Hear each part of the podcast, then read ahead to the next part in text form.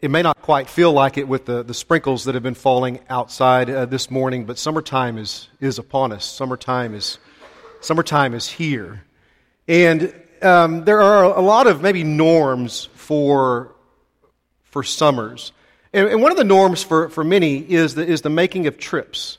Taking some trips, make, making plans to, to go and, and visit family, maybe making some plans to, to spend a little bit of time little bit of time away and, maybe if you don't have family near you that you're you go you go and you go visit them or maybe they're going to come and to visit to visit you. But along with summer often comes the the taking of, of trips and a little bit of a little bit of travel. And usually when a trip is made a decision has been made to make that trip. That just sort of that just sort of tracks, right? I mean, it, it might be that every once in a while uh, you might just go for a drive like folks used to do. I, uh, I've, I've got a, a, a, friend who, who lives way up in, in um, the panhandle now, but, but years ago he was uh, my outreach minister in, in Tyler, uh, Don Crawford. And Don at times would say, sometimes you just need a little bit of windshield time. You just need some time to just drive and not necessarily think, but just, just drive, little windshield time to be able to, to clear your mind. Uh, and so it might be that you go for a drive every once in a while just to go for a drive like folks used to do. But with $3 gas, we don't do that as often as we used to do. When a trip is made, when a trip is taken, most every time a decision has been made to make that journey. And I want to equate that to, to our being believers and our following of Jesus and our being Christians. You cannot be a follower, a follower of Christ, at least not in a, not in a biblical sense. You cannot be a follower of Christ unless you have made the decision to follow Christ.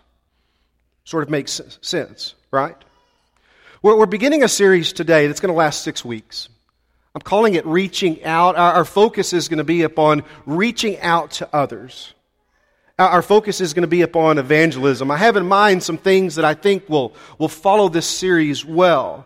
But, but a, a time to be able to spend investing together collectively as a church family upon the call to the call of Christ, the call of following Christ and the call to reach out. In Romans chapter 10, verse 14, the Apostle Paul, he asks three questions. How can they call on the one that they have not believed in? And how can they believe in the one that they've not heard? And how can they hear without someone preaching to them? How can they call upon the one they've not believed? How can they believe in the one that they've not heard? And how can they hear without someone preaching to them. But interesting thing, we oftentimes we think about those three questions in that one verse and we think that the apostle Paul, he's talking about someone else.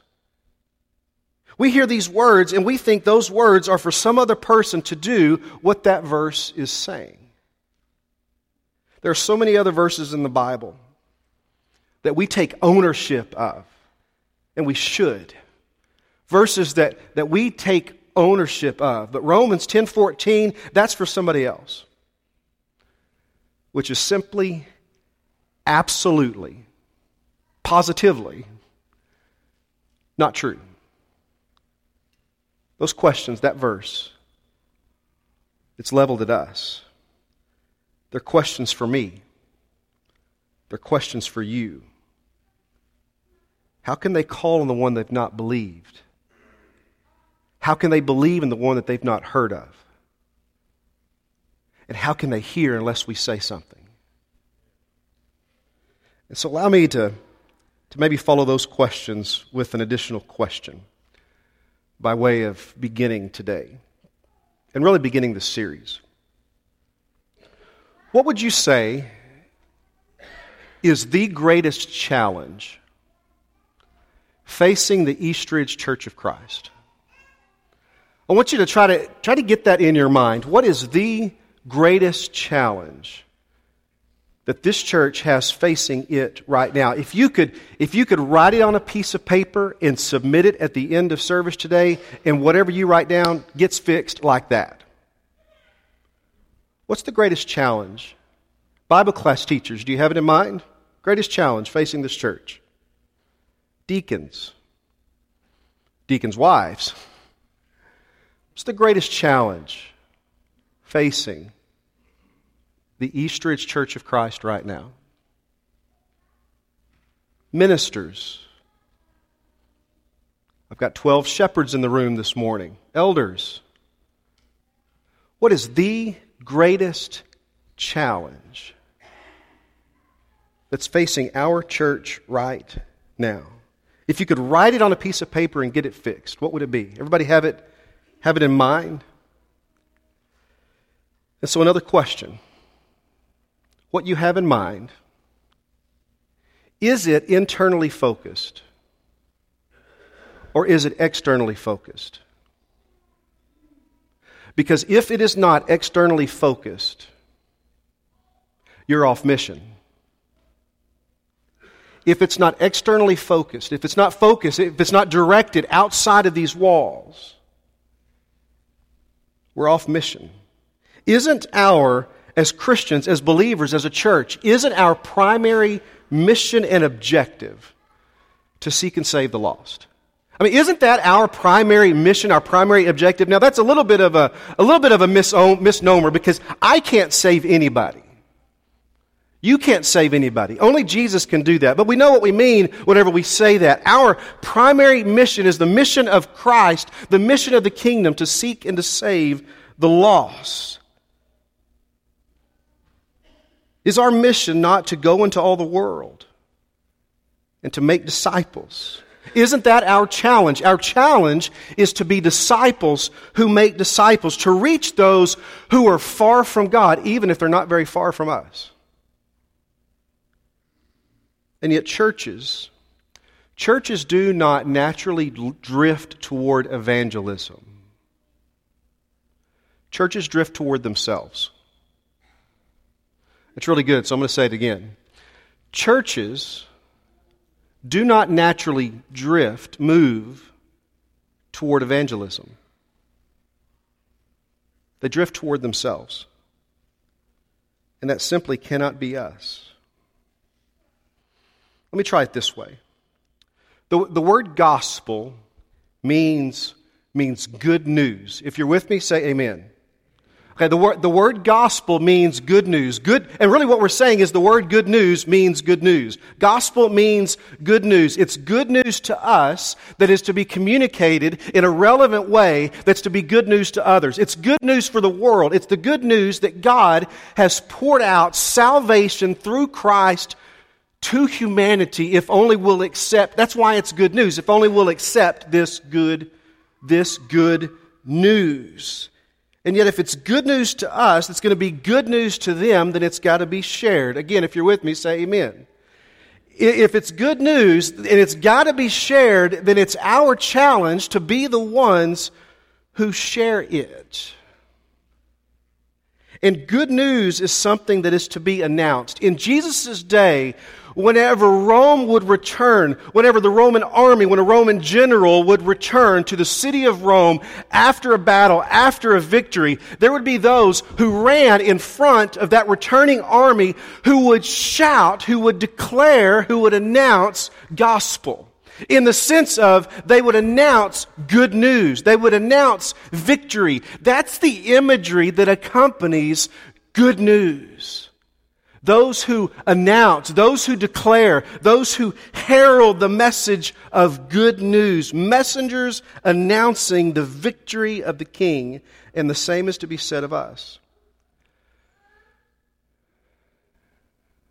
And so, for the next six weeks, we're going to focus upon evangelism, reaching out.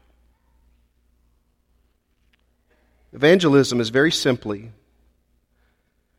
and very intentionally sharing the good news about God, the good news about what God has done in Jesus. Speaking a word, speaking a word, an important word, an intentional word on behalf of the kingdom, on behalf of the king of the kingdom. And we're going to spend the next six weeks with a plea to view ourselves as the primary means by which our God shares what he has done, what he has accomplished, and what he offers through the good news of Jesus for the sake of the world.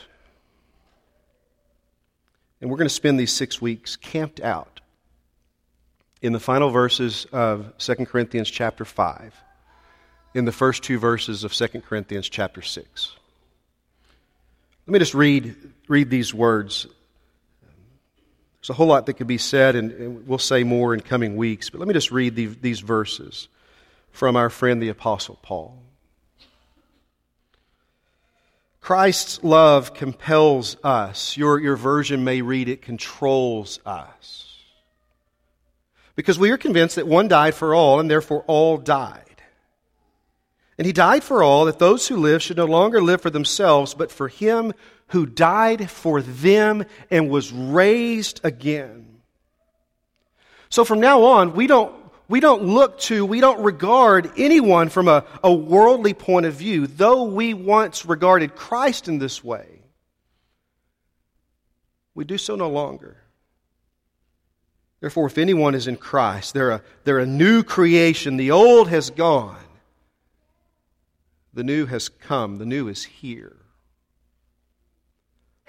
All this is from God, who reconciled us to himself, who made us right who reconciled us to himself, who brought us close, who reconciled us to himself through Christ, and he's given us this ministry of reconciliation that God was reconciling the world to himself in Christ, not counting people's sins against them. And he has committed us to the message of reconciliation. We are therefore Christ ambassadors as though God were making his appeal through us. We implore you on God's behalf, be reconciled to God. And we think that's a, that's a verse for them. That's a verse for us. God made him who had no sin to be sin for us, so that in him we might become the righteousness of God. As God's fellow workers, we urge you not to receive God's grace in vain. For he says, quoting Isaiah, In the time of my favor I heard you, in the day of salvation I helped you. I tell you, now is the time of God's favor. Now is the day of salvation. Now is the time of God's favor. Now is the day of salvation. And again, we think that's about them. We think to ourselves, with, especially with chapter 6, verse 2, that's a verse I just wish, fill in the blank with somebody's name, that's a verse that I want for so and so to respond to. That's not who Paul is writing to. He's writing to Christians. He's writing to Christians and he is saying, now is the time of God's favor. Now is the time of salvation. It's not, it's not them, it's us. Paul is saying, you're, you're messengers of reconciliation. Do something with it. You've been saved through the good news of Jesus. Share that with somebody. Don't be selfish and keep it all to yourself. Over the next several weeks, we're going to look at different portions of this text. But there's two elements that I want to, to begin with today. And if all we accomplish are these two things, I'm good with that. The first is it is a decision to follow Christ. It's a decision to follow Jesus. And one of the things I have in mind later on down the road is for us to, to invest a, a bit of time in a series on baptism, because that's how we respond to the gospel of Jesus. So I don't want to leave this without having said that. But what I want to make sure I communicate this morning in regard to, in regard to reaching out. Number one, it is a decision. It's a decision to follow Christ. There's a line that's drawn in the sand that says, I'm going to follow him. And then, secondly, sharing Jesus, the gospel, it's your job. Again, if you're with me, say amen. It's, it's our job. I tell you, now is the time of God's favor. Now is the day of salvation. You've seen those, those uh, images, those memes. Uh, it's a, you know, you had, you had, it'll say you had one job to do, and it'll show some sort of mistake that's been made. Church, I'm telling you, we've got one job to do. And we've got to get this right. For Christ's love compels us, it controls us because we are convinced that one died for all and therefore all have died. It's like, it's like the momentum of a freight train. This from Harry Emerson Fosdick from nearly 100 years ago. No steam or gas ever drives anything until it's confined. No Niagara is ever turned into light and power until it's tunneled. No life ever grows until it is focused, dedicated, and disciplined. Read verses, uh, verse 14 out of chapter 5 in the New English Bible. Go to the next slide there. For the love of Christ leaves us no choice. It controls us, it compels us, it leaves us no choice when we have received the conclusion that one man died for all, and therefore all mankind has died. It's a decision to follow Jesus. And once we have, God gives us a job to do. Jesus, during his ministry, not once, is Jesus ever impressed by someone's righteousness. He's impressed by their faith. This from columnist and author Rachel Held Evans, who, who tragically passed away less than, a, less than a month ago. She was only 37 after uh, an allergic reaction. This is what God's kingdom is like a bunch of outcasts and oddballs gathered at a table. Now, we've got, we've, some of you have the oddball part down. The kingdom of God, it's like a bunch of outcasts and oddballs gathered at a table, not because they are rich or worthy or good, but because they are hungry because they said yes. And there's always room for more. And my question to you this morning, as a believer, is Are you hungry? Are you hungry still? Because churches, churches don't drift toward evangelism. They drift toward themselves. And in our day, and in our time, and in our culture, that may be difficult, as difficult as it is in every day, every time, in every culture, every generation. But that does not mean that sharing and proclaiming the good news of Christ in a relevant way is option, optional for each of us. Again, if you're with me, say amen. If we truly believe if we truly believe that someone is lost and going to hell without Christ, eternally separated from God, how badly do we have to despise them? Not to share with them what we've already embraced, what we've already found, if indeed we've truly found it. Two more questions from the Apostle Paul, 2 Corinthians 11, verse 29. Who is weak and I do not feel weak? who is led into sin and I do not inwardly burn. Is that the way you feel? Do you have that sort of compulsion, that sort of passion? If not, if not, why not? Do we have a passion for the gospel? And is that passion revealed not only in gospel thinking and behavior, but is it revealed in gospel action? Because you can be as upright and as righteous as you are called to be and still not make a single dent in the life of anybody else. Are we convinced that Jesus is the way and not a way? Are we convinced he's the way?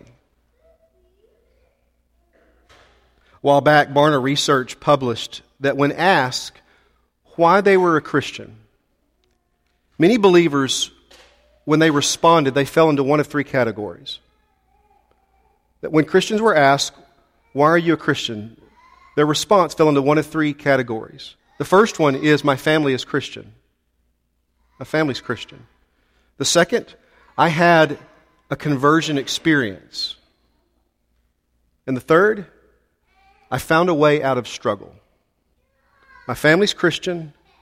I had a conversion experience. I found a way out of struggle. All of which are, are valid. The problem is, a person could respond one of those three ways if they were asked, Why are you a Buddhist? Why are you a Muslim? Why are you Hindu? When the only, the only correct answer to the question of why are you a Christian, the only correct answer is Jesus is the way. Jesus is the only way to God. Jesus is God's way of allowing us a way to come to Him. Jesus is the way, He's not a way. It's the question that Jesus asked His disciples Who do you say that I am? Who do I say Jesus is? By my life, by my words, by my actions, by my choices, and by how motivated I am to share who I know Him to be. Who do I say Jesus is? Fifty times in the New Testament, the statement is made that Jesus is the Son of God. When someone is baptized into Christ, what's the question that we ask? Do you believe that Jesus is God's Son. But do we believe it? Every other world religion says, You build your bridge to me. When Christianity declares, Your bridge ain't long enough. But do we believe the resurrection to be true? Do we believe the resurrection to be true? Think, think Savior, not life coach, okay? Do we believe the resurrection to be true? My friend Chris Seaman lives in, in Coppell, and he has uh, neighbors who the, the, husband has a background in Christianity, and the wife, uh, up until last year, the wife was Jewish. And so his, Chris's wife, she invites their neighbors to the small group, small group that meets in their home. And uh, the, neither one of them connected to, to church, even though they had been married for, for a long time. The husband had grown up Christian. She had grown up, grown up in a, a Jewish uh, family. And yet they got together, got together, they got married, and since they couldn't agree on religion, they just made the choice of going nowhere. And so Chris's wife invites them to their small group. She begins to hear for the first time the story of Jesus. And after months and months, she asked the question to their group. She asked the question when did Jesus die a second time?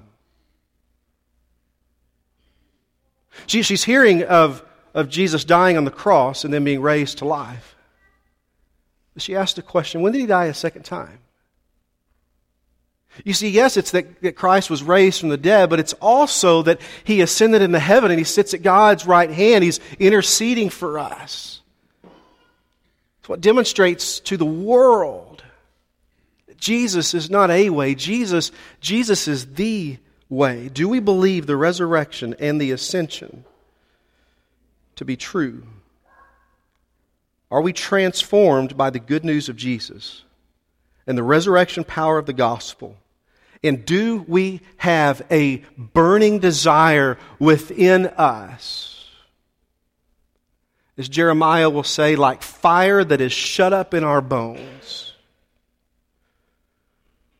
to share the message of Jesus. And if not, if not, why not? Might it be that we don't believe it to be true? Do we not believe that Jesus is the Son of God? Do we not believe that he was crucified, buried, and on the third day rose again? Might it be that we don't care? Might it be that we simply don't have a heart for the lost? But if we do believe, and we do care, and we do have a heart for the lost, if that's us, then what are we doing about it? The earliest critique of Christianity was that it was too inclusive. And my question this morning is how do we get back to that? And I think the answer is to be messengers announcing victory, ambassadors for Christ. And Satan, Satan, the, the enemy, he'd like nothing better than to get us off mission. It would please him greatly to derail the followers of Jesus at the East Ridge Church of Christ to have us constantly focused internally rather than externally. In church, that simply can't be us. So I want to ask you to, to journey with me over the next six weeks, taking seriously the call of God to reach out, to reach out with the good news of Christ. And let's just see what God does with this. Every journey requires a decision. And this morning, if you have never made the decision to follow Christ, to be saved by Christ, again, think Savior, not life coach. If you've never accepted Christ and been baptized into Christ, I want to ask you to please come forward this morning. I'll meet you as you do, as we stand and as we sing.